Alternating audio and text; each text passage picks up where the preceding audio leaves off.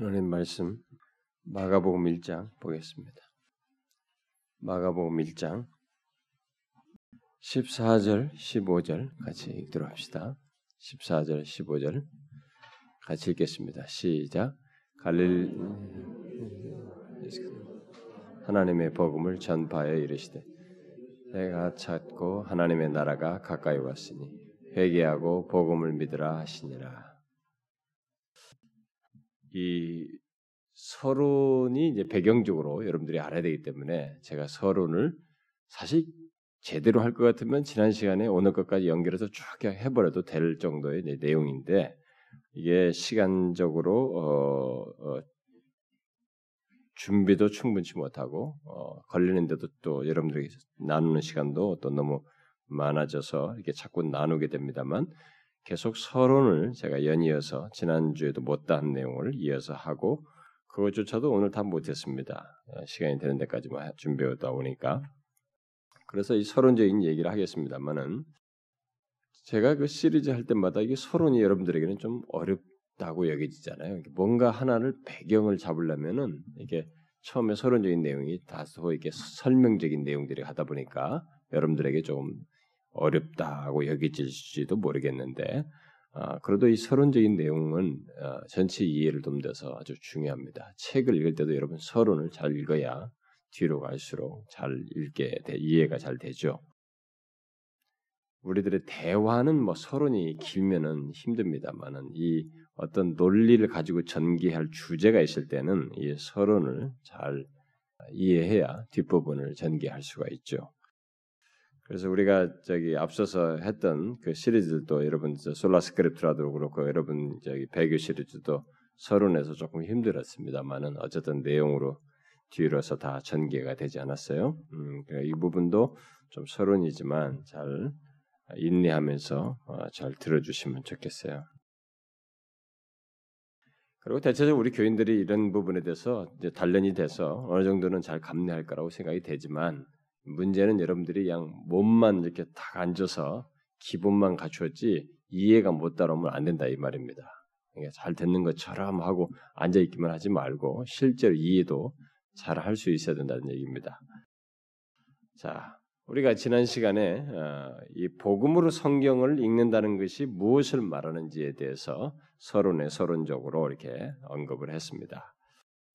아, 그래서 성경 전체를 이렇게 성경 전체를 포괄하는 어떤 내용 또는 주제를 말한다면 어떤 것이 있을까라고 했을 때 어, 어, 많은 그 주제들을 이렇게 핵심적으로 거론하죠. 그 예수 그리스도를 상징하고 예표한 그런 것들을 따라서 창세기부터 저기 쭉 계시록까지 막 일일이 다 거론하면서 그런 뭐 그리스도를 네, 그런 차원에서 중심적으로 해서 말하는 경우도 있고, 아, 그래서 실체로 오신 예수 그리스도와 연결지어서 이제 그런 내용들, 뭐 비둘기다, 뭐다, 뭐 상징 여인의 후손, 뭐 그런 핵심적인 내용들을 쭉 전개해 나가는 그런 내용들이 책으로도 여러 군 나와 있죠. 그런 것들도 있고, 어, 좀더 이제 그런 거 연관지어서 성경을 이렇게 약속과 성취 개념으로 보는 겁니다. 예? 구약에서의 모든 약속들에 대한 계속 그 내용들 어, 그리고 그것이 점진적인 성취로 어, 나아가는 것들을 어, 따라서 결국은 예수 그리스도에게서 성취되고 또 앞으로도 더 미래적인 완성적인 성취를 바라보는 것, 뭐 이런 약속과 성취의 개념으로 성경을 보는 것 이런 것도 있고.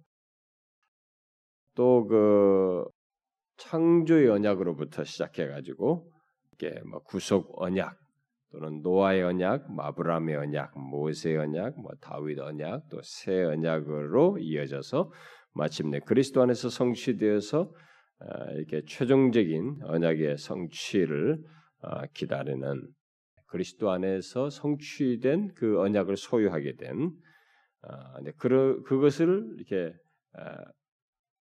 얘기하면서 이제 언약적인 관점에서 어, 성경을 보는 것이 아주 이제 크게 대두되는 계획주의에서는 굉장히 강조하는 것이 언약이죠. 계획주의 안에서는 뭐 언약을 가지고 아주 아주 크게 강조하죠. 음, 그 언약적인 관점에서 성경을 보는 거. 아, 그것은 아주 장점이 많기 때문에 이것은 제가 언젠가 별도로 설명할 수 있으면 좋겠다는 생각이 듭니다. 계획주의가 언약적 언약의 관점에서 성경을 읽게 되면서 그 동안에 많은 사람들이 풀지 못했던 문제들을 많이 풀게 해준 아주 중요한 어떤 설명을 가지고 있죠. 또 성경을 이렇게 구원 계시의 역사로 예, 보는 것이죠. 뭐 우리가 구속사라는 말도 보지만은 예, 그것을 구원 계시 차원에서 이해하는 것이죠. 예, 구원 계시 차원에서 성경을 보는 이것도 지금의 아주 어, 크게 대두되는 한 관점이죠. 또 구약에서는 구약에서부터 하나님의 이 통치를 아, 나타내는 그런 내용들이 쫙 있지 않습니까? 아, 특히 그리스도 안에서 도래하게 될 하나님 나라를 바라보면서 구약에서의 하나님의 통치를 왕국 개념으로서 설명해온 이런 것들이 있기 때문에 바로 그것을 그리스도 안에서 성취되는 하나님 나라, 아, 더 완성된 하나님 나라를 앞에 두고 있지만 바로 그 하나님 나라 관점에서 어, 보는 것이 또 한 가지 아주 중요한 성경을 보는 예, 내용이죠. 그 외에도 성경의 역사가 여러 시대로 나뉘어져 있기 때문에 뭐 창조 이전 시대, 그 다음에 뭐 노아 시대다, 무슨 시대다, 무슨 시대, 아브라함 시대다 이렇게 시대로 이렇게 나누어서 어, 이게 전개되고 있기 때문에 시대를 따라서 성경을 읽는 어, 이런 어, 방법도 있습니다. 꼭 세대주의자들이 아니라 할지라도 이렇게 복음적인 그룹 안에서도 성경을 시대로 나누어서 읽는 시도를 하기도 합니다. 단지 세대주의자들과 이 복음적인 사람에서 시대를 나누는 사이의 차이는 세대주의자들은 이 세대 간의 연속성을 연속성이 대체적으로 없죠. 음, 이것을 좀 연속성을 이들은 이제 무시하는 연속 연속 개념의 이렇게 좀 경시되는 그런 경향이 있고 복음주의 진영에서 이 세대를 시대를 나누었을 때는 연속적인 개념을 계속 강조하면서 각 시대별로 이렇게 설명을 위해서 왜냐하면 다음으로 넘어가야 출애굽으로 하면서 모세 시대로 딱 넘어오지 않습니까? 아브라함에서 족장 시대가 딱 끝나고 나서 이렇게 끝나는 족장 시대 무슨 시대 나누듯이 그렇게 해서 시대로 나눠 성경을 보는 이런 시도도 여전히 계속되고 있죠. 또또 하나는 아주 중요한 성경을 보는 예, 관점 중에 하나가 뭐냐면 이 거시 모형론이라는 관점입니다. 거시 모형, 모형론, 모형이 있다는 거죠. 구약에서 이렇게 모형이 있고 모형의 실제가 뒤에 나타나는 거죠. 네, 그것이 있는데 이것을 대체적으로 이제 모형하면 크게 사람들은 이제 구약에서 말하는 어떤 모형 그게 막 여러 모형이 있잖아요. 무슨 인물을 통해서 다윗이라를 통해서 왕의 모형을 한다든가 막 그 선지자는 모세 같은 선지자를 통해 선지자의 모형으로서 이긴다든가 이런 사람으로도 모형도 있고 뭐 여러 가지 다른 사건으로도 모형이 있는데 이런 모형을 일반적으로는 구약 전체를 이렇게 모형으로 두고 이제 그것의 성취로서 예수 그리스도를 얘기한다거나 그러면 예수 그리스도 성 이게 두 개로 큰 크게 나누어서 이 모형론을 설명하는 것이 있고 그래 더 구체적으로는 아, 이 거시적 거시 모형론은 예, 창조에서부터 아브람과 그리고 그의 후손인 다윗과 솔로몬에 걸쳐서 있게 되는 그 구약에 나타난 이 구원의 역사. 예? 처음부터 여기 음, 창조에서부터 솔로몬에 걸쳐서 나타나는 이런 구약의 어, 구원 역사. 여기에서 보이는 예, 모형과 그 다음에 선지자들이 나중에 이런 것들을 보면서 계속 과거를 있는 사건들을 모형과 연결지어서 얘기를 연결지으면서 또 미래로 얘기해요.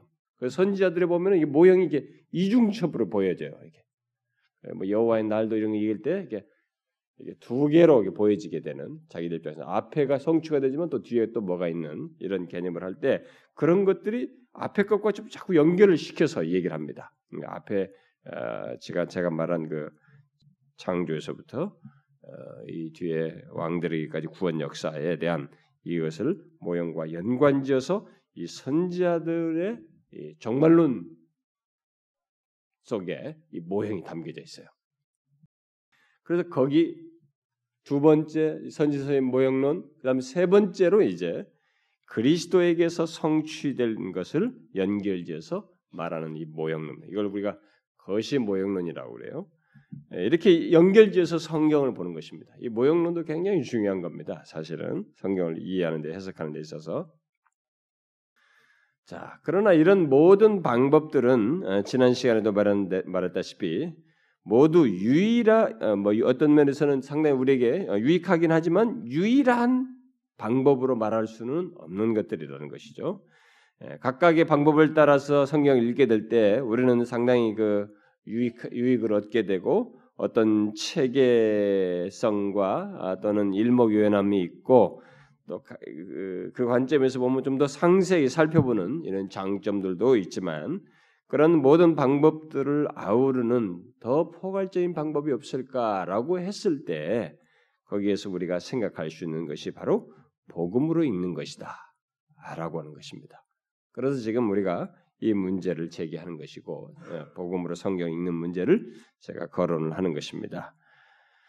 아, 그렇게 하기를 원하는 것은 하나님께서 어, 신약과 구약 전체 내용 속에서 이 어떤 내용을 얘기해도 그리스도 중심성을 벗어나지 못하기 때문에 그랬습니다.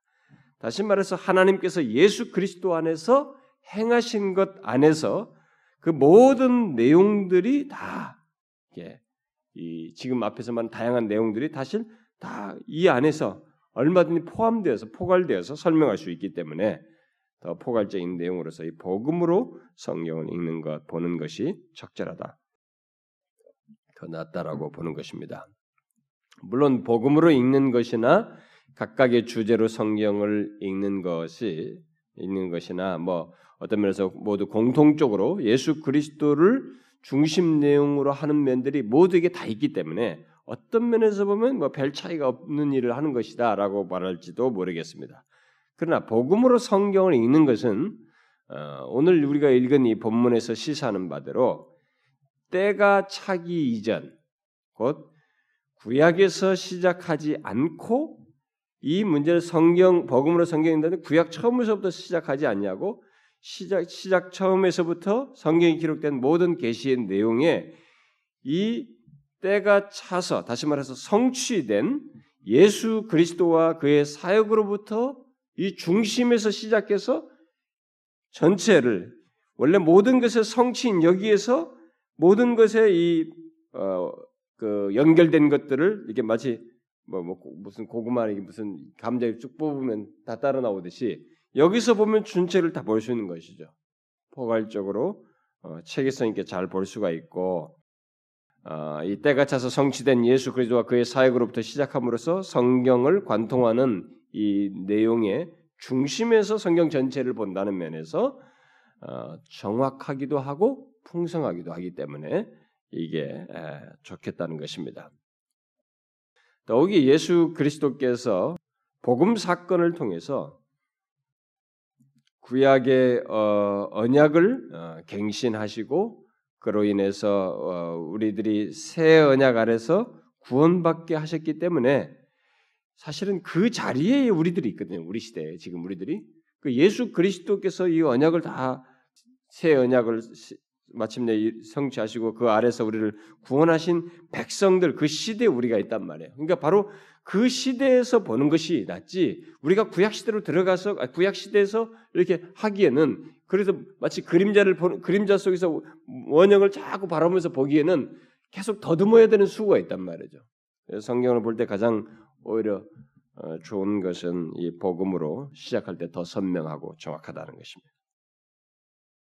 특히 성경을 읽고 이해하는 데 있어서 여러분과 제가 성경을 읽고 이해할 때 가장 중요한 목적이 뭡니까? 뭐 어, 목적을 여러 가지 말할 수 있지만 성경을 읽고 이해하는 데서 중요한 목적이 뭐겠어요?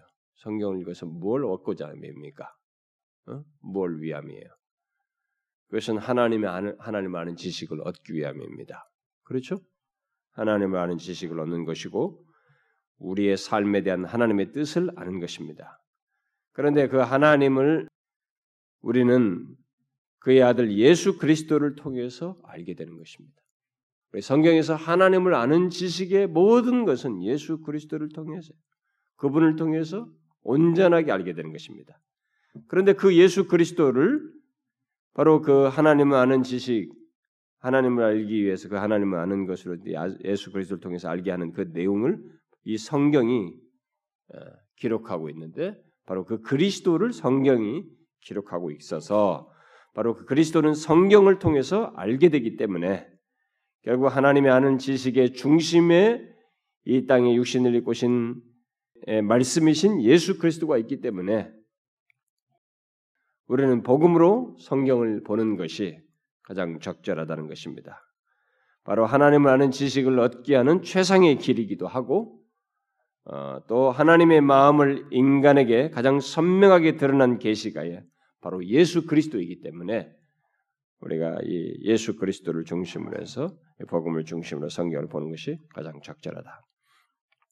더 나아가서 성경을 어, 복음으로 읽게 되면 성경을 이해하는 범위에서 더욱 역할을 잘하게 된 것입니다. 이게 그러니까 성경을 이해하는 이, 이 범위에서 더욱 그이 예수 이 복음을 중심으로 할 때 이게 더 복음을 읽게 될 때 더 잘 할 수 있게 되는 거죠.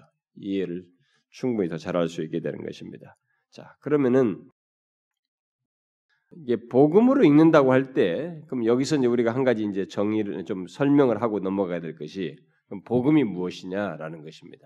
복음이 무엇이냐 이걸 먼저 간단히 오늘 설명했는데 제가 이것을 다 설명을 좀 객관적으로 이게 신구약 전체를 객관적으로 설명하려고 했는데 다 못했어요. 중간에 멈췄습니다. 이거 이걸 다 이것만이라도 끝내려고 그랬는데 이건 다음 시간에도 이어서 하겠습니다.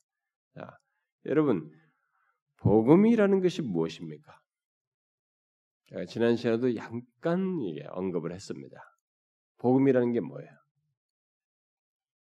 여러분들이 복음이라는 게 뭐예요? 이렇게 어떤 사람이 예수를 모르는 사람이 당신들이 복음을 전한다고 하는데 복음 전도를 한다는데 복음이라는 게 도대체 뭡니까? 이렇게 누군가가 여러분에게 물었다고 칩시다.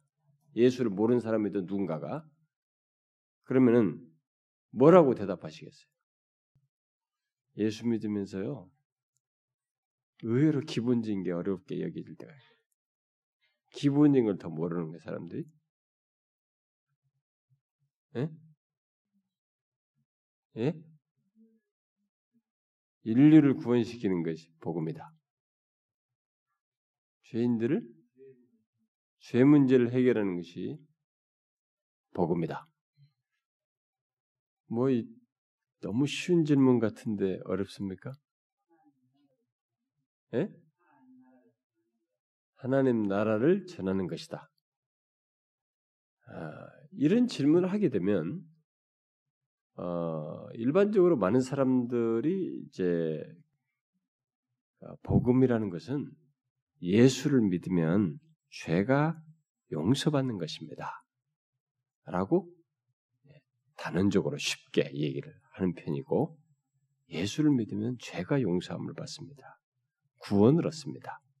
이렇게 말하는 것을 복음이라고 말한다거나 또 어떤 사람은 이제 전도할 때 이제 그런 말을 흔히 듣는 거죠. 하나님께서 당신을 사랑하시며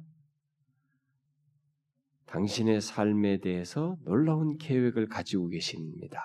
이게 복음입니다. 당신을 위한 놀라운 계획을 가지고 계십니다. 이렇게 말하기도 하고 또 하나님께서 당신을 자녀 삼으셔서 이 땅에서 당신의 삶을 성공적으로 살도록 인도하시는다. 이렇게 좋다고 여겨지는 소식을 말해주는 것이 복음이다. 이렇게 많이들 생각합니다. 제가 그 길버트라는 사람이 어? 복음이 무엇인지에 대해서 뭐 설명을 하려고 이 오늘날 이 복음주의 교회 사람들이 이 복음에 대해서 다양하게 정의하는 것을 이렇게 인용구로 설명하는 것 중에서 쭉 읽어보다가 어떤 사람들이 복음을 정의한 내용들을 뭐 제가 좀 한두 가지를 보고 인용을 좀 하면은 어떤 사람은 이렇게 정했다고 그래요. 복음은 하나님이 당신에게 놀라운 호의를 보이기 원하시는 것입니다. 그러니까 하나님께서 당신에게 놀라운 호의를 보는 거예요. 그러니까 그 놀라운 호의를 받을 준비를 잘 하십시오. 이렇게 말하는 것을 복음으로 생각하더라. 어떤 사람은 또 어떤 사람은 아, 복음은 당신이 했던 일이나 당신이 어디에 있었거나 얼마나 많은 실수를 저질렀거나 음? 그런 것과 상관없이 하나님의 얼굴이 언제나 당신을 향할 것이라는 사실입니다. 그분은 당신을 사랑하며 당신 쪽으로 돌아서서 당신을 바라보고 계십니다. 이게 복음이다. 오늘날 이 가장 복음이라는 말을 이렇게 현실감 있게 예, 예, 표현하는 내용이 바로 이거예요. 지금 말하는. 이런 식의 개념을 복음으로 설명하면서 어떤 성경을 보든지 지금 말한 이런 논지로 성경을 해석해서 말해주는 것이 복음을 말하는 것이다. 라고 주장을 합니다. 그래서 모든 성경을 해석할 때 지금의 이런 복음이라고 말하는 이런 정의 개념으로 복음적 설명을 한다, 해석을 해서 하는다, 하는 것으로 말을 하면서 이런 논지를 드러냅니다. 오늘은 많은 사람들이 복음을 이렇게 대중적으로는 그런 식으로 생각을 합니다. 극단적으로는 뭐 조엘 오스틴이 말하는 것과 같이 예수 그리스도로 말미암아 긍정적인 무엇을 갖는 것을 복음으로 생각하는 것이 오늘날의 또 현실이기도 합니다. 그러나 먼저 제가 이제 다음 시간에도 얘기하고 또 그 다음 시간에도 아마 또 어쩌면 더 연결해서 계속 얘기할 문제이겠습니다만은 오늘 우리가 읽은 말씀은 복음을 설명한 중에 하나의 대표적인 한 구절인데 이 말씀은 먼저 복음을 때가 찼고 하나님 나라가 온다, 임한다는 것으로 묘사하고 있습니다. 이걸 복음으로 얘기하고 있어요. 때가 찼고 하나님 나라가 임한다. 바로 구약에서부터 말해온 구약에서부터 말하고 말했고 이스라엘 백성들이 기대해온 것이 성취되는 것을 복음으로 말하고 있습니다. 그러니까 구약에서부터 결국 그리스도가 오시기 전에 구약에서부터 그러니까 인류의 그 이전의 모든 인류가 인류에게 말했고 어, 특별히 구약 백성들에게 말을 했고 이스라엘 백성들이 기대해온 것이 성취되는 것 그것을 일단 복음으로 말하고 있습니다. 자 그런 맥락에서 복음을 정리한 성경 구절은 이 본문과 함께 오늘 읽은 본문과 함께 로마서 1장 1절부터 4절이 복음을 정의한 대표적인 구절로 언급을 하고 나중에 제가 또 다시 살피겠습니다만은 또 고린도전서 15장 1절부터 4절을 어, 이 복음을 전한 어, 내용으로 주로 언급을 하는데 이런 구절들은 모두 복음을 구약 메시지를 통해서 정의하고 있습니다. 성경의 복음을 정의한 구절들은 다 구약 메시지를 통해서 정의해요. 이걸 잘 알아야 됩니다. 그러니까 복음을 얘기할 때는 구약의 배경을 가지고 있어요. 구약의 메시지를 가지고 정의를 하고 있습니다. 그래서 오순절 성령 강림 이후에 베드로가 처음 설교한 내용, 그리고 사도 베드로가 처음 공개, 적으로 남겨준 설교죠. 어, 공식적으로 남겨준 처음 설교한 내용은 공통적으로 구약에 나타난 모든 기대들이 예수님에 의해서 성취되었다는 것을 말하고 있습니다. 그게 복음으로 얘기하고 있습니다. 그러니까 구약에 구약에 나타난 모든 구약에서부터 계속 기다리며 품었던 기대가 있어요. 그 기대가 다 예수 그리스도에서 성취됐다는 것을 말하는 것으로 그것을 첫 설교로 말하면서 이게 결국 복음을 복음으로 이 사도들의 대표적인 두 사도가 언급을 하고 있습니다. 바로 이런 사실을 바울은 로마서 1장 2절에서 복음은 하나님이 선자들을 통해서 미리 약속하신 것이다라고 정의하고 있습니다. 복음은 하나님이 선자들을 통하여 미리 약속한 것이다. 선자를 통해서 계속 복음을 약속했다는 거죠. 미리 약속했다는 것. 그렇게 정의하고 있습니다. 자, 그 선제를 통해서 미리 약속한 것의 대표적인 것이 이제 계속 우리가 울고 먹고 울고 먹어야 될 내용이 뭐냐면은 아브라함이에요. 그 중에서 하나님께서 아브라함에게 모든 족속이 이것을 모든 족속이 그 창세기 12장 말씀을 가, 예, 바울은 갈라디아서 3장에서 모든 족속을 모든 이방인으로 바꿉니다. 그래서 모든 이방인이 너로 말미암아 복을 받을 것이라 하고 하신 그 말한 것을 하나님께서 미리 말씀하신 복음으로 여기서 말하는 것이죠. 하나님이 선제를 통해서 미리 약속하신 것. 그게 뭐냐? 바로 이 대표적인 케이스를 뭐 아브라함이 그렇게 말씀하신 것입니다. 모든 이방인 너로 말미암아 복을 받을 것이라. 미리 말씀하셨잖아요, 하나님께서. 이것이 복음 중에 대표적인 것입니다. 구약에서부터. 그래서 구약에서부터 복음은 말씀을 통해서 미리 주어졌습니다. 그러면 그렇게 구약에서부터 미리 말씀을 통해서 주신 복음의 내용은 구체적으로 무엇일까? 그것은 복음, 어, 본문에서 예수님께서 하신 말씀이 시사하듯이 하나님 나라가 임한다는 것입니다. 구약에서부터 미리 말씀을 통해 주신 이 복음의 내용은 하나님 나라가 임한다는 것이. 하나님 나라가 임한다는 이 복음이 그러니까 여러분들이 이제 그래서 이제 복음으로 성경 읽는다라고 하면 이제 하나님 나라를 또 봐야 되는 거예요. 근데 여러분들이 이제 자꾸 생각할 때 아니 복음 하면 좋은 소식 아니야? 굿뉴스? 굿뉴스 바이블도 나왔는데 복음 좋은 소식이 아니야. 그러니까 좋은 소식이라고 하는 것이 될 만한 어떤 얘기거리를 내야지 무슨 하나님 나라냐? 이 하나님 나라가 진짜로 좋은 소식이고 복음이에요. 이제 이것을 앞으로 우리가 이해를 잘해야 됩니다.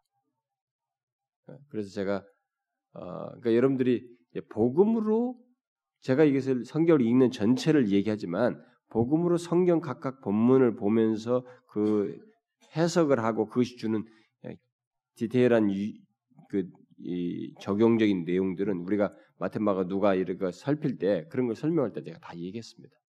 그런 내용들이 여러분들 실제로 더 은혜가 되죠. 음? 그래서 우리가 이제 이 하나님 나라가 임한다는 것이 이게 복음의 내용인 것이 왜 이게 복음의 내용인지를 이해하는 데까지 나아가야 됩니다. 교회를 다니면서 아니 이게 어떻게 복음의 내용이냐 하나님 나라 그래서 하나님 나라에 대한 이해가 명확하게 서지 않으면 엉뚱한 것으로 기뻐할 수 있는 거예요. 복음으로 기뻐해야 되는데 엉뚱한 것으로 기뻐할 수 있는 것입니다. 그러니까 이 세상의 현실적인 것만 가지고 자꾸 기뻐하게 되는 그런 잘못된 신앙을 생활을 할 수 있는 것입니다. 어, 하나님 나라가 임한다는 이 복음이 역사 속에서 사건으로도 이게 드러나지만 하나님께서는 그 사건에 대한 선포로서도 이 복음을 나타내셔, 복음을 드러내십니다. 구약에서부터 하나님 나라가 임한다는 것인데 이게 이제 예, 예수님께서 말씀하신 대로 지금 이게 어, 구약에서부터 말씀해 오신 이 복음의 내용인데 이것을 구약에서부터 드러내신단 말이에요. 어? 그, 그렇기 때문에 복음으로 읽는 것이 가능한 거예요. 성경을 구약에서부터. 복음이란 단어 이런 단어가 이 어원적인 것은 제가 오늘 설명 안 했습니다. 그런 것에 해당하는 내용이 연관된 내용이 나와요. 구약에도 있긴 있습니다. 표현에 음, 이사야서 같은 말씀에서 나오긴 나오지만 그러니까 이 복음으로 읽는다는 것이 바로 이 복음의 내용인 하나님 나라가 임하는 것이기 때문에 구약에는 바로 그 내용이 있단 말이에요. 그래서 복음으로 읽는 것이 가능한 것입니다. 그런데 그것을 어떻게 임한다는 것을 어떻게 구약에서 드러내냐면은 하나님 나라가 임한다는 이 복음이 구약의 역사 속에서 사건으로 출현해요. 사건으로도 드러나기도 하고 또 그 사건에 대한 선포로서 복음을 드러내십니다. 예, 바울은 로마서 4장과 갈라디아서 3장에서 아브라함을 언급을 합니다. 근데 아브라함 언급할 때 이게 다 그 관련된 것이에요. 아브라함을 언급함으로써 하나님 나라의 복음이 아브라함에게서처럼 하나님의 백성의 역사 가운데 지금 아브라함의 삶에도 그것이 지금 선포되잖아요. 경험되도록 하지 않습니까? 그래서 하나님 백성의 역사 가운데서 활동하시는 하나님의 행동을 통해서 임한다는 것을 증거해 줍니다. 말해요. 그리고 아브라함에게 하신 약속은 그의 후손들을 넘어서서 세상의 모든 민족들이 구원 받음으로써 구원 민족들이 구원받는 것으로 이어지게 되는데 그렇게 그의 백성들의 역사 속에서 활동하시는 하나님의 행동을 통해서 하나님 나라의 복음이 계속 실현돼 아니 드러나고 선포됩니다. 그래서 이 출애굽의 구약 사건을 통해서도 이게 지금 하나님 나라의 어떤 활, 하나님 나라에서 하나님께서 역사 속에서 활동하시는 하나님의 행동이에요. 특별히 나중에 다 상세히 얘기지만 미리 제가 앞서지 않으라고 말을 좀 절제합니다만 하나님의 통치, 다스리심이 선명하게 일어나는 것들 있잖아요. 이런 것들이 다 하나님 나라의 구약에서부터 계속돼 드러나는 것입니다. 그래서 출애굽의 구속 사건을 통해서 또 다윗과 솔로몬의 통치 때 이스라엘 왕국의 영광을 갖게 함으로써 또 그 영광의 이 최고점이 무너지고 난 이후에 선지자들이 하나님의 약속들과 하나님께서 전에 구원하신 행위들을 상기시키면서 그것들이 미래에 영광스럽게 임할 하나님 나라의 근거가 된다는 것을 가르침으로써 앞서 복음을 선포하고 예표하는 일을 구약에서부터 쭉 하셔요. 그래서 구약 시대부터 복음을 선포한 선포 그렇게 해오는데 그것을 바로 하나님의 왕적 통치가 임한다는 것을 선포함으로써 구약에서부터 이렇게 복음을 선포하는 일을 합니다. 그래서 구약에서 하나님의 이 왕국 통치가 임한다는 이 복음은 이스라엘의 남은 자들과 많은 이방 백성들에 대한 구원의 소식과 함께 심판 이것이 함께 두 가지가 함께 맞물려서 언급이 됩니다. 구약에서부터 복음이 선포될 때는 이 두 가지가 함께 있어요. 이스라엘의 남은 자들과 이, 어, 많은 이방 백성들에 대한 어떤 구원의 소식, 구원 소식에 대한 얘기가 있고 동시에 그렇지 않은 자들에게 대한 엄중한 심판에 관한 소식이 이 구약에서부터 전한 이 복음에 함께 맞물려 있어요. 이것은 구약과 신약 모두에서 사실 다 등장합니다. 하나님 나라의 도래와 하나님의 백성에 대한 구원, 구원을 말하면서 계속 거론하는 내용이 이 두 가지예요.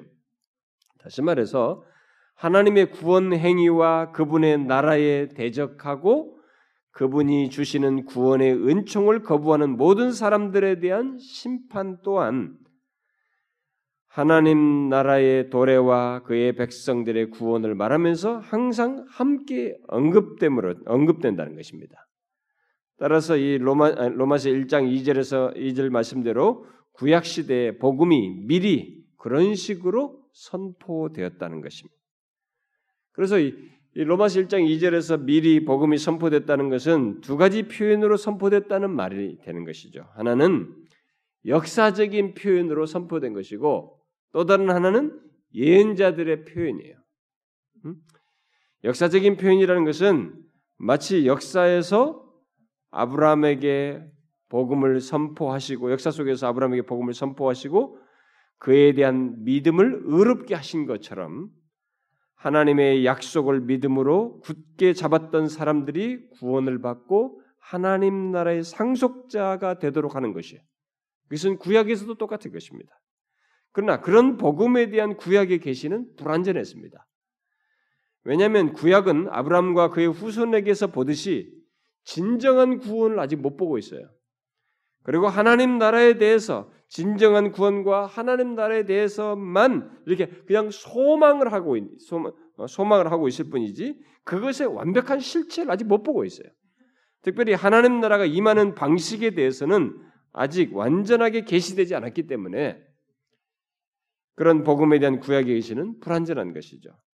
그래서 선지자 또는 예언자들이 이제 거기에 대해서 이런 예언자들의 표현으로 이 복음을 어, 이게 선포를 하죠. 특별히 그들은 인간의 죄 문제가 해결되고 또 완전하고 영광스러운 구원의 때가 올 것을 바라보면서 여호와의 날이라는 말을 자꾸 쓰게 됩니다. 여호와의 말, 여호와의 날이 도래할 것이라고 예언을 하게 됩니다. 물론 이 여호와의 날은 여호와의 날의 중심에는 예수 그리스도가 계시고 그의 나라가 임하는 것을 포함하는 것입니다. 그러므로 예수님께서 요한복음 8장에서 이런 말을 하잖아요. 너희 조상 아브라함은 나의 때 볼 것을 즐거워하다가 보고 기뻐하였느니라 이런 말을 합니다. 그러니까 이, 이런 말씀은 뭐 결국 뭐겠어요? 하나님의 입장에서 이 말을 했을 때 이 말은 무슨 말이겠어요?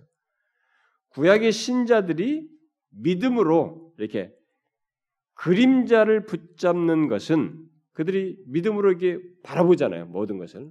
아직도 아브라함도 봐지만 그 실제로 아직 메시아는 그리스도는 나타나지 않았잖아요. 그 마치 믿음으로 보는 거 아닙니까? 믿음으로 그리, 그림자를 붙잡는 것은 결국 그리스도의 실제를 붙잡는 것이어야 한다는 것을 말해준 것입니다. 그 자신들이 믿음을 보는 이것은 다 결국 그리스도의 실제를 향하는 것이야 돼. 그리스도의 실제를 붙는 거지. 그러니까 구약에서 어떤 내용이든 어디로 그것이 향해야 되냐면 중심성을 가져야 되면 그리스도라고 하는 실제에 믿음의 눈이 맞춰져야 돼요. 그걸 붙잡는 것이야 한다는 것이죠. 예수님의 말씀은 바로 그거예요. 이렇게 하나님께서 구약에서 이스라엘의 구원을 위해서 주신 약속과 행위는 그 구약의 신자들을 더 확실한 구원의 근거인 예수 그리스도의 죽음과 부활로 이끄는 것입니다. 그러니까 하나님께서 구약에서부터 계속 그 이스라엘 백성들에게 주시는 약속과 행위는 그 구약 백성들의 신자들로 하여금 계속 어디로 눈을 향하게 되면 더 확실한 구원의 근거인 예수 그리스도, 특별히 그분의 죽음과 부활의 믿음을 향하도록 초점을 두는 것입니다. 그러면 제가 지금 여러분들에게 계속 금요일날 성경을 해, 설명을 할 때 그 얘기를 하는 거예요. 제가 노아를 얘기할 때도 그렇고 아담을 얘기할 때도 그 다음에 셋을 얘기할 때도 그렇고 셋이라는 존재가 보존할 수 있는 건 우리는 아 그거야 뭐 결과론적이지 않느냐 이렇게 말할 수 있을지 몰라 어, 그런 그런 식으로 말할지 모르지만 그게 그렇지 않고 하나님에게 있어서는 우리가 생각하는 시제가 중요하지 않습니다. 하나님 편에서는 우리에게서만 삼시대 과거 현재 미래가 이렇게 자꾸 묶여서 이해를 할 뿐이지 하나님 편에서는 그렇지가 않아요. 그래서 우리는 아, 셋이 있고 셋의 계열로서 아브라함이 오고 그 다음에 여기서 예수님이 오신다 이렇게 될 수 있는데 제가 지난 시간에도 얘기했잖아요. 그 아브라함이 자기 아내를 누이로 이렇게 거짓말을 했다가 바로가 아내를 아내 삼으려고 했단 말이에요. 사례를. 근데 그게 안 됐단 말이에요. 만약 이게 이게 잡힌다면은 아내로 삼았다 그러면 이 약속이 지금 꽝이 되는 거 아닙니까? 하나님의 약속이 너를 통해서 후손을 많은 많은 민족이 너를 통해서 구원을 얻게 다 이런 것들이 다 못 이루어지잖아요. 근데 이 발언은 하나님의 재앙에 의해서 이게 이루어지지 않습니다. 그럴 수밖에 없는 게 뭐냐 하면 셋도 보존되고 그 다음도 보존되고 노아도 보존될 수 있었고 아브라함도 보존될 수 있고 거기서 사례를 뺏기지 않을 수 있는 것은 바로 그리스도 때문이에요. 계속 이 모든 구약에서에 나오는 하나님께서 이스라엘의 구원을 위해서 그 전후에서 계속 주시는 약속과 이런 행위들은 구원의 행위들은 결국 계속 더 확실한 구원의 근거인 예수 그리스도께로 향하도록 하여. 그러니까 예수 그리스도 안에서 이것이 가치가 있고 다 모든 것이 보존되는 것입니다. 그러니까 우리는 이제 시간에 매이다 보니까 이게 있고 예수가 뒤에 나오지 않느냐 이렇게 생각하는데 그렇지 않고 하나님 편에서는 예수 그리스도를 두고 이들이 있는 거예요, 사실은. 구원의 완성을 위해서. 예수 그리스도 안에서 하나님께서 예수 그리스도 안에서 모든 것을 이루시는 구원을 이루기 위해서 그렇게 하시는 것입니다.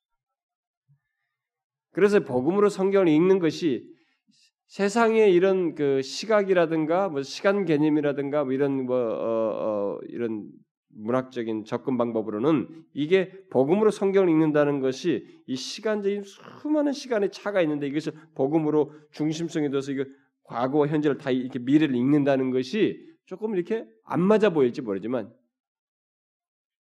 하나님의 이 계시에서는 이게 가능합니다. 또 오직 하나님의 계시만 이것이 가능해요. 그래서 이 구약에서부터 복음은 중심적인 내용이 되는 것입니다. 실질적으로 가장 중요하게 생각해야 할 내용인 것이에요. 예, 그래서 마침내 이 때가 차서 구약에서부터 그렇게 해오다가 때가 차서 하나님의 약속이 예수 그리스도를 통해서 성취되게 되는데 바로 그때가 도래하였음을 오늘 본문에서 예수님께서 말씀하시는 거예요. 그러니까 이것은 당사자들에게는 여기 있는 사람들은 도대체 무슨 얘기하는 거야? 하나님 때로 도착했다는데 뭐 하나님 때가 왔다. 이게 충격도 되지도 않고 놀람도 되지 않지만은 실제로 이스라엘 백성들이 과거에서부터 기대하면서 기다려왔던 것의 실체라는 면에서는 그리고 앞으로도 이것이 실체가 완벽하게 드러나서 완성될 것이라는 큰 그림을 놓고서 볼 때는 예수님의 이 말씀을 하시면서 지금 언급하신 것은 엄청난 순간이에요. 엄청난 장면입니다. 신약에서 하나님 나라의 복음은 나사렛 예수라는 인물과 활동을 통해서 구체적으로 나타납니다. 여기 이제 신약 성경에서는 구약에서부터 계속 기다려 기대해온 그 복음이 이제 예수 그리스도 안에서 다 드러나게 되는데 바로 예수 그리스도의 나사렛 예수의 그 인물과 그분의 인격과 그분의 활동 사역을 통해서 이제 구체적으로 드러나게 됩니다. 그래서 이 사복음서는 마테마가 누가 요한은 모두 예수 그리스도가 어떤 분이신지와 함께 그것을 말함과 동시에 그리스도의 삶과 죽음, 부활, 승찬을 통해서 승천을 통해서 약속이 성취되어 드러난 사건들을 구약에서 기대해 온 성취 사건으로 또 그리스도 안에 있는 구원의 완전한 소식으로 진술합니다. 그러니까 우리가 복음서를 읽을 때 이게 지금 어, 그냥 단순히 예수 그리스도가 따라다니면서 이 사람이 뭘 이분이 뭐 하시고 뭐 이렇게 기술한다고 생각하면 안 되는 거예요. 지금 이 마가복음 첫 시작 마태 마가 누가 요한 중 제일 먼저 쓴 것이 마가예요. 제일 먼저 쓴 사람이 이 사람이 이렇게 쓴 것입니다. 사실 마태 마가 누가 요한보다 더 기록상으로 먼저 쓴 것은 서신서입니다. 이제 시간상으로만 이들이 먼저 있을 뿐이지 이, 그때 당시 1세기 당시 기록물로서는 서신서가 먼저예요. 근데 이제 요이 모든 것을 가지고 예수님에 관한 이것을 여기 마테마 누가 요한이 쓴것 중에서는 마가가 제일 먼저 쓴 거죠. 근데 이 마가가 이 처음 했을 때 제일 처음 시작할 때부터 하나님의 아들 예수 그리스도의 복음의 시작이라. 이게 드러날 사실이기 때문에 아직 완료성이 아니 완료 완성 완료가 드러내 완료가 드, 보이지 않았기 때문에 시작이라 이런 표현으로 언급을 하면서 바로 이제 전개를 하는 것입니다. 그래서 예수님께서 지금 이 얘기를 하는데 성취됐다는 얘기하는데 그래서 여기서부터 지금 예수 그리스도에 관한 모든 이 거론될 때 이 마테마가 누가 요한은 단순하게 예수님의 삶을 기록하는 게 아니라 막 그냥 막 쓰는 게 아닙니다. 각각의 각도를 달리하지만은 예수님의 삶과 그의 모든 삶의 여정과 죽음과 부활과 승천을 통해서 약속이 성취됐다는 거예요. 그, 그래서 그 약속이 성취돼서 그, 그, 그 모든 드러난 사건들이 구약에서 기대해온 모든 내용이 성취된 사건이고 그리스도 안에 있는 구원의 완전한 소식이라고 하는 것을 이렇게 진술하고 있는 것이죠. 그러므로 예수 그리스도의 사역의 그 시, 시작과 함께 예수님이 외치신 복음은 구약의 예언자들이 전했던 메시지처럼 완전한 소식에 대한 기대를 가리키고 표현하는 것이에요. 단지 예언자들과 차이, 점이 있다면 구약의 약속들이 성취되는 장소와 방법이 지금의 예수님 자신으로 구체적으로 계시됐다는 거죠. 선자들은 이걸 지금 정확히 몰랐던 거예요. 그리고 이런 것 이런 걸 정확하게 몰랐던 것인데, 그러니까 1세기 사람들이 자꾸 착각한 거예요. 어? 메시아가 이런 식으로 오지 않는다는 거지. 자꾸 뭔가 이게 엄청난 그, 어? 이 세상을 지배할 그런 물리적인 왕으로 올 것만 자꾸 생각했는데, 그, 그것만 지금 차이가 나는 겁니다. 지금의 예수님 자신의 모습으로 구체적으로 이게 계시되고 있는 거죠. 그래서 이 사복음서는 하나님의 약속을 성취하는 복음에 대해서 바로 예수 그리스도의 인격과 사역에 대해서 특히 죽음과 부활, 승천까지 기록함으로써 복음 사건이 완성됐다는 것을 기록해 줍니다. 이 복음 사건이 구약에서부터 기록된 기대해온 그 복음 사건이 완성됐다는 것을 마테마가 누가가 요한이 기록해 주는 것입니다. 자, 여러분 제가 이제 좀 설명하니까 서론에 이런 배경지니까 좀 여러분들이 아 이게 뭐냐 이 머리가 복잡하다 이렇게 할지 모르는데 제가 더 쉽게 설명할 수 있으면 좋겠어요. 어, 설명할 수 있으면 좋겠는데 어쩌면 뭐 제가 실력이 없는지 모르겠어요. 어떤 사람들은 보면 이렇게 탁탁탁 이렇게 떨어지게 몇 가지 구조적으로 설명하는 방식들을 취하는데 아, 그런 것들을 제가 인용하면서 뭐 그 간간히 삽입할 수도 있는데 저는 그게 뭐 별로 필요할 것 같지가 않아서 그걸 쓰지 않고 제가 설명을 최소화해서 하는 것입니다. 나중에 좀 디테일한 내용이 들어가 보면 이제 에덴에서부터 이게 쭉 들어가면 여러분은 그때부터는 더 쉬워지겠죠. 근데 배경이니까 좀 이것은 서론의 서론적인 내용들인데 서론을 좀 이해를 이해해 보세요. 어, 한번 개관을 해놓고 어, 하나씩 하나씩 디테일 들어가는 방법도 생각해 보겠습니다. 다음, 다음 시간쯤에. 근데 우선은 이 서론적인 것을 이 얘기를 한번 그 여러분들과 제가 우리가 성경을 사실 많이 교회 생활을 하지만은 성경을 너무 몰라요. 그냥 그 자기들이 와서 와닿는 음? 너무 주관적인 어? 그런 차원에서만 성경을 읽고 어, 말지 성경을 보는 눈을 못 가지고 있단 말이에요. 성경을 관통하고 있는 이런 지 그러니까 배워보지를 못한 거죠. 좀 미안하지만 목사들부터가 몰라요. 목사들부터가 몰라 연구를 안 하니까 사실 그런 것을 성도들이 이런 거 어려워할 거라고 생각하고 목사들부터가 기피해요. 그, 러니까 이제 뭐 어차피 우리가 다 성경에 대해서 무식한 거예요. 아, 개인적으로 느낌만 따라서 이게 어? 감동 오는 것만 캐치하려고 하지 어, 서로 이해를 제대로 못하는 이런 일이. 그러니까 성경이 자꾸 주관화되는 것입니다. 어, 주관주의가 흘러가게 돼. 그러니까 웃기는 얘기지만은 이 신천지 같은 이 비유풀이가 먹히는 거예요. 그거 성경을 조금 알고 교회에서 배운 사람 같으면 그 비유풀이 그 웃기는 말장난이거든요. 성경 갖다 댄 거. 근데 거기에 먹히잖아요. 어? 교회 무슨 뭐 안수집사라는데도 그거 먹혔다. 내가 얘기했잖아요. 우리 노예였던 뭐. 그럼 정신 나갔죠. 교회를 도대체 뭐 하느냐. 그러니까 성경은 어떤 분에서 이렇게 체계성 있게 교리와 함께 이 성경 우리가 보는 이 접근하는 법이 성경을 전체를 보는 내용 전체적으로 보는 장면이니까 이게 이걸 우리가 성경 신학이라고 일반적으로 그런단 말이에요. 성경 신학과 조직 신학은 서로 보완 관계예요. 이 두 가지 함께 가지고 있어요. 함께 배워야 돼.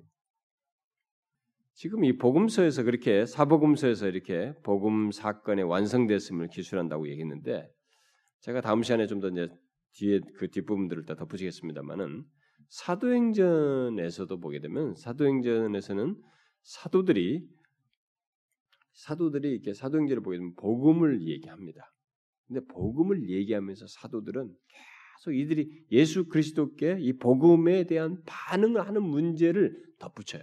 그래서 복음의 필요성. 이들은 절망 가운데 있다. 너희들은 복음을 필요로 한다는 것을 그 배경에서부터 얘기하면서 복음의 필요성과 복음에 대한 적절한 응답, 그래서 회개와 믿음 뭐 이런 거, 또 이 복음의 열매와 결과로서 어떤 뭐 신자의 삶에서 갖는 어떤 열매 등, 뭐 예를 들어서 뭐 어, 성화되고 뭐 선행하고 뭐 그 중생 거듭나는 뭐 이런 것들에 대한 이 내용들을 설교를 하는 설교를 하는 것을 보게 됩니다. 사도행전을 통해서 보게 되면 그런데 우리가 사도행전에서 사도들이 그렇게 복음을 전했을 때 이제 복음서에서 이 복음이 완성된 복음 사건이 완성된 이 내용들을 가지고 사도행전부터 사도들이 이 복음을 전했을 때 이들은 복음과 복음과 연관된 어떤 내용들을 같이 얘기해요. 들어서 아까 말한 것처럼 복음의 필요성이라든가 어? 복음에 대한 반응이라든가 복음의 열매라든가 그렇지 않았을 때 있게 될 어떤 결과라든가 뭐 이런 것들을 막 덧붙인단 말이에요. 이 복음과 복음과 연관된 이 두 가지를 함께 묶어서 말하지 않을 수 없는 그런 현실은 가지고 있습니다. 우리들이 사도들이 보여줬던 것처럼 저도 그렇게 항상 놓치지 그 균형을 놓치지 않으려고 애를 쓰는 사람입니다. 그러나 우리가 이해는 정확하게 하나 해야 됩니다. 이 둘은 구분할 필요가 있습니다. 구분을 안 하고 이해가 없이 이두 가지를 이렇게 섞어서 다 복음인 것처럼 설명하게 되면 큰 오해가 하나 싹 트게 됩니다. 뭐냐면은 복음 자체와 복음과 연관된 다른 것들, 복음이 필요하다는 것, 복음에 대해서 우리가 반응해야 된다는 것, 그렇지 않았을 때 있게 될 열매와 결과 등 이런 것을 다 복음으로 말하게 되면 이제 큰 헷갈림이 하나 생기는데 뭐냐면 복음이라는 것은 내가 아닌 내 밖에서 나를 위해서 뭔가를 한 것입니다. 하나님께서 하나님께서 예수 그리스도 안에서 나를 위해서 단번에 완전하게 구원을 이루기 위한 어떤 일을 행하신 것이에요. 그래서 복음은 내가 중심에 있을 수도 없고 나라고 하는 존재가 사실 여기는 끼어들 수가 없습니다. 나라는, 나, 라는 내용이. 복음은 전적으로 하나님께서 그리스도 안에서 행하신 거예요. 그러니까 그래서 하나님 예수 그리스도께 모든 초점이 다가 있습니다. 음? 내 밖에서 모든 행하신 것이기 때문에 그런데 여기다가 이 복음을 얘기하면서 복음의 필요성이라든가 복음에 대한 반응하는 것 이런 것을 같이 그것을 복음으로 얘기를 해버렸을 때는 무게중심 초점이 전적으로 복음을 얘기할 때는 전적으로 하나님 우리 주 예수 그리스도께 가야 되는데 초점이 어디로 이동을 하냐면 우리로 이동해요. 내가 어떻게 하느냐에 따라서 달라지는 거죠. 나의 반응. 초점이 우리 쪽으로 이동해 버립니다. 요게 나중에는 위험해져요. 이걸 구분할 수 있어야 됩니다. 특별히 성경 공부를 하는 사람들은 리더를 하는 가르치는 사람들은 그걸 잘 하셔야 돼요. 저는 이제 이런 용어를 쓸 때 그런 것을 할 때 제가 다 의식을 하고 균형을 갖겠다고 생각하고 얘기를 합니다만은 많은 사람들은 이것을 구분을 안 합니다. 그냥 그 이 반응도 반응하는 것도 결국에 복음 자체인 것으로 이 얘기를 해요. 생각하는 거예요. 그렇지 않습니다. 복음은 인간이 끼어들 수 있는 자리가 없어요. 처음부터 끝까지 예수 그리스도 선자들 통해서 예언하신 그분이 이 땅에 오셔서 사시 태어나시고 사시고 이루셔서 그 복음을 완성하신 우리를 위해서 필요로 한 모든 것을 홀로 그분만이 하실 수 있는 그 오직 하나님이면서 참 하나님이면서 참 사람이신 그분이 우리를 위해서 모든 사시면서 죽으시고 부활하시고 승천하시는 모든 것을 완성하시는 오직 그분이 하시는 거예요. 그래서 복음은 하나님께서 역사 속에서 예수 그리스도 안에서 그리고 예수 그리스도를 통해서 행하신 것입니다. 우리가 끼어들 수 있는 게 없어요. 우리가 섞이지 않습니다. 복음은 그리스도의 성육신과 지상에서 삶으로 시작 삶으로 시작한 것에서부터 죽으심, 부활하심, 승천하심으로 만물이 짓는 예수 그리스도의 역사적인 사건이고 그 사건을 선포하는 것이 복음이에요. 그게 전적으로 그분을 선포하는 것입니다. 그분의 인격과 사역을 선포하는 것입니다. 더 줄여서 말하면 복음은 하나님께서 그리스도 안에서 행하신 일을 말하는 것이에요.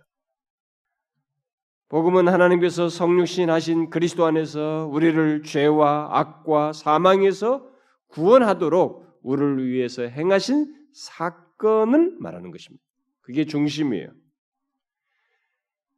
그래서 그리스도께서 구원하신 하나님의 백성들로 하여금 이런 하나님 편에 내가 아닌 내 밖에서 행하신 이 복음으로 말미암아서 그래서 그리스도께서 구속하신 이 하나님의 백성들에게 그로 인해서 하나님께서 존재하시다는 하나님의 존재하심 그리고 하나님 자신을 영원히 즐거워하도록 하기 위함이에요. 이게 복음의 목적이에요. 복음의 목적은 우리가 뭘 하고 뭘 하고 이 정도 문제가 아닙니다. 그 구속하신 백성들로 하여금 하나님의 존재하심을 영원히 즐거워하도록 하기 위함에 그러므로 복음을 믿는다는 것은 신구약에서 중심적으로 말하고 있는 우리의 구세주요 주님이신 예수 그리스도의 인격과 사역을 믿고 확신하는 것입니다. 내가 아닌 내 밖에서 나를 위해서 구원하시고 나의 모든 것이 되셔서 행하신 것을 믿고 확신하는 것이에요. 복음을 믿는다는 것은 그겁니다.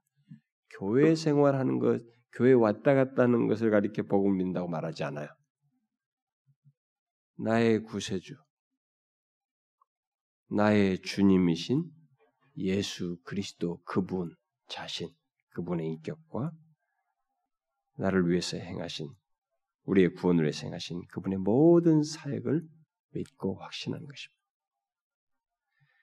사실 복음을 알고 믿는 것은 이런 내용을 놓고 볼 때 복음이 이런 것이다라고 할 때 그리고 그것을 구약에서부터 기대해 오면서 있었고 그것이 예수 그리스도 안에서 완성되고 성취됐다는 것을 놓고 볼 때 그 내용을 상세하게 알고 믿는 것 그것을 소유 소유하게 된다는 것은 사실상 이 우주의 구원을 이루시는 내용의 중심이 복음이기 때문에 우리가 온 우주 역사의 중심을 알고 소유하는 것이 되는 거예요. 온 우주 역사의 핵심 중의 핵심을 알고 소유하는 것입니다. 결국 복음을 알고 믿는다는 것은 제가 지난 시간에도 끝부분에서 그런 얘기를 했지만 한 존재에 있어서 자기가 알고 소유할 수 있는 것 중에 최고를 알고 소유하는 것입니다. 구약에서부터는 그것을 믿음으로 이렇게 그림자처럼 보았습니다. 응? 그림자처럼 보았어요. 그런데 그 그림자처럼 봤던 내용이 실체가 들어온 실체로 일어난 것은 그 실제가 되어 실제가 오셔서 행하신 것은 이 피조 세계가 그리고 시공간 세계가 감당하기에 너무 엄청난 실제가 오셔서 드러났어요. 바로 하나님이 육신을 입고 시공간 속에 들어오셔서 태어나시고 사시고 죄를 지고 죽으시고 부활하시고 승천하시는 이 엄청난 일을 이루신 것입니다. 근데 문제는 우리들이 이런 것에서 너무 지식적으로 알고 있어요. 탁탁탁 문구로 오는 거야. 어? 뭐 살고 죽고 뭐 부활하시고 십자가 지고 뭐 승천한 이 문구가 너무 익숙하다 보니까 이 문구에 해당하는 실체를 실체가 얼마나 엄청난 것인지를 우리가 알지 못하는 거. 그걸 깨닫지를 못하는 거. 감을 못 잡는 거예요. 그런데 제가 이 복음의 중심으로 성 복음을 음, 복음으로 성경 읽는다고 할 때 성경 전체의 중심이 복음이라고 하는 것을 놓고 보면 그리고 이것을 구약에서부터 기대하고 바라왔다는 것을 생각하게 되면 어, 그리고 그 어, 바로 예수 그리스도로 말미암아서 그 복음 안에서 우리가 구원을 얻게 된 것이 온 우주 피조 세계에 보다도 더 가치 있는 것이라는 것을 알게 된다면 사실 우리가 지금 복음을 알고 믿게 됐다는 것은 우리가 지금 끼리끼리 모여서 우리끼리 모였으니까 이게 희소성 가치가 없는 것처럼 여기질지 모르지만 나라고 하는 존재 하나 자신을 놓고 보면 그것은 너무너무 엄청난 것입니다. 복음을 알고 믿는다는 것은 엄청난 거예요. 오늘날 사람들이 복음이라는 말을 아무에게나 이렇게 해당되고 믿는 것처럼 이렇게 쉽게 얘기하니까 이게 가치가 없어졌는데 지금 말하는 이런 복음의 실제적인 내용을 근거로 해서 그것을 알고 소유한 것과 관련해서 말을 하게 된다면 진짜로 복음을 알고 소유한 사람은 소유했다는 것은 너무너무 엄청난 것입니다. 우리의 신앙의 이 생기나 이 어떤 그 활력소나 그리고 막 열심은 이런 면에서 복음을 더 풍성하게 알고 이 복음의 실체 안에서 자신의 존재와 삶의 의미를 발견하고 살아가는 것. 이것이에요.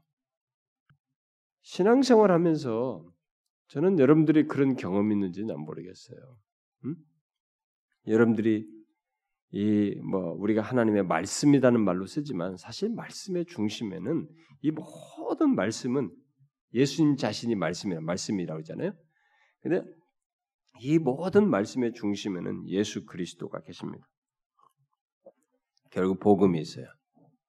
이 복음의 실체를 여러분들이 풍성하게 알게 되면 이해가 자꾸 넓혀지게 되고 특별히 그런 자신의 존재라고 하는 것에 대한 이 말씀이 말고 내가 어떤 존재라고 그리스도 안에서 어떻게 됐다는 이 내용 그 기술 말고 표현 말고 그것의 실제 내용을 계속되는 역사적인 이 계시의 말씀 속에서 그 내용을 내가 풍성하게 깨닫고 소유하게 되면 더 알아가면 또 알아갈수록 이것은 우리를 흥분케 합니다. 우리를 굉장히 사모하게 합니다.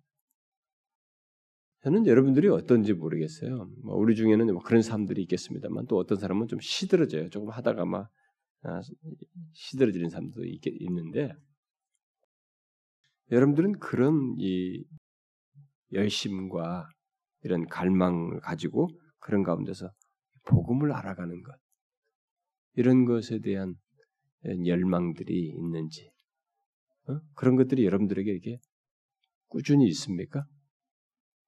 저는 뭐 그런 사람들을 여러 많이 만나봤어요. 참 너무 사모하는 사람들. 그러니까 교회 안에서 우리가 신앙생활할 때 복음을 알아가는 것만큼 복된 것이 없습니다. 제가 지난번에 여기 중국에 갔을 때 그 사역자들한테 뭐 뭔 얘기를 하다가 제 얘기를 꺼내서 그러니까 어 뭐가 아, 뭐가 나의 저에 대해서 뭘 물어보고 그래서 제가 사역에 목회 사역에 대해서 뭘 질문하다가 답을 했는데 제가 솔직하게 얘기했어요.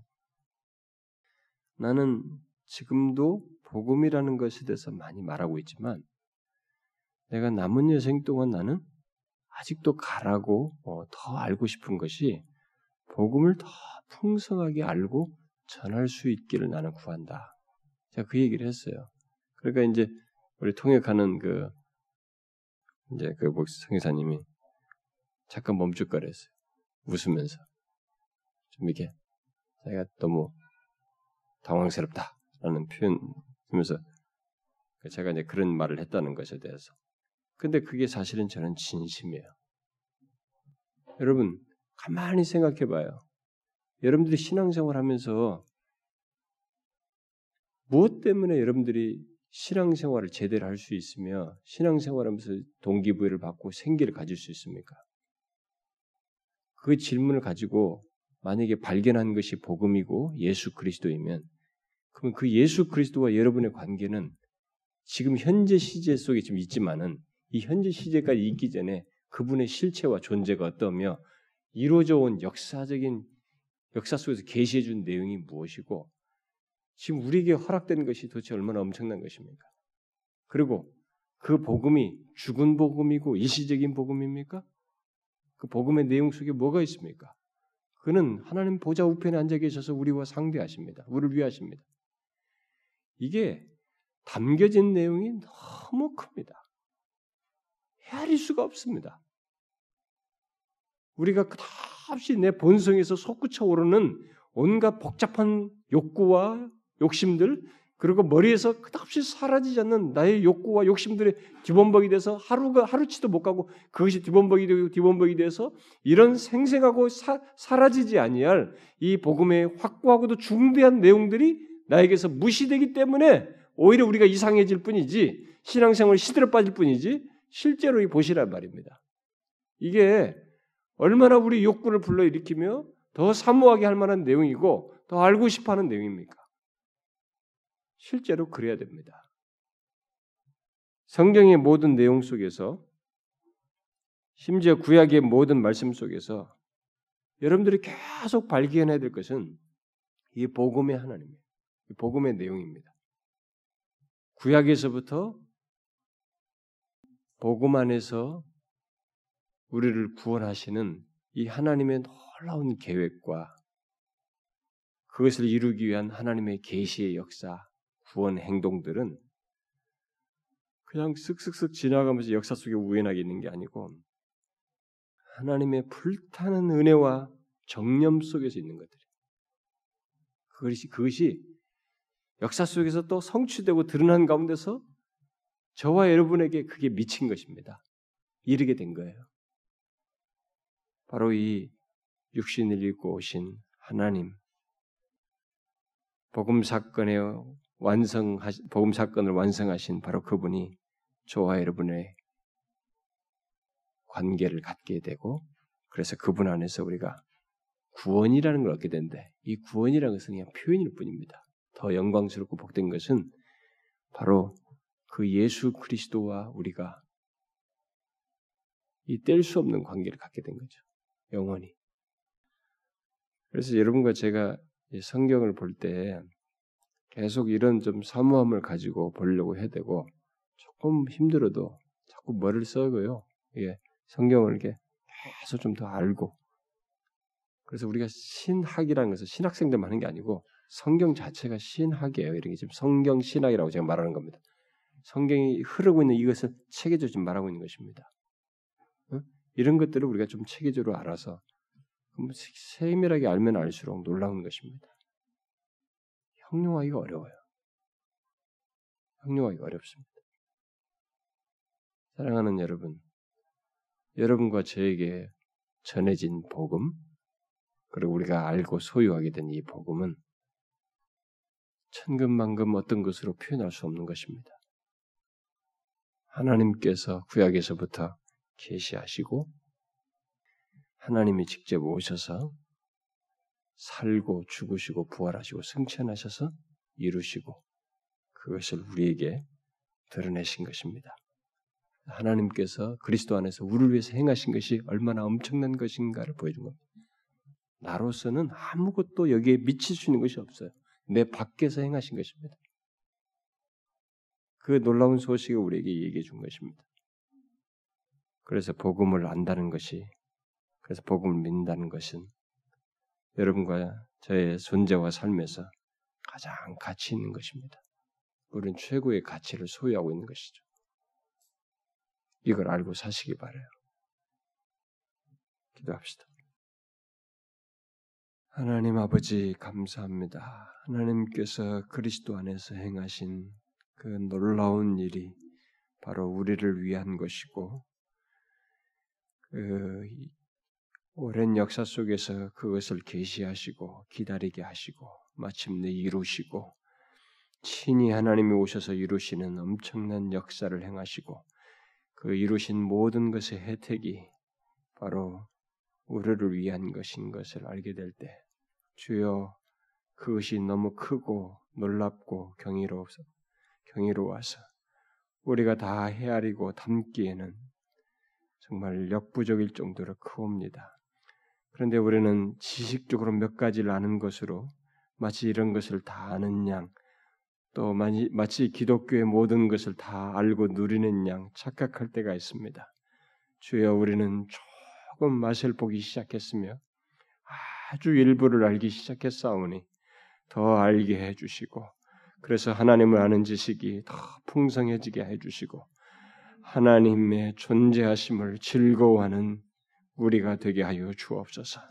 하나님 자신이 즐거워서 세상의 다른 것들이 우리를 현혹하지 않을 정도로 그 강력한 매력을 복음 안에서 발견하는 우리들 되게 하옵소서.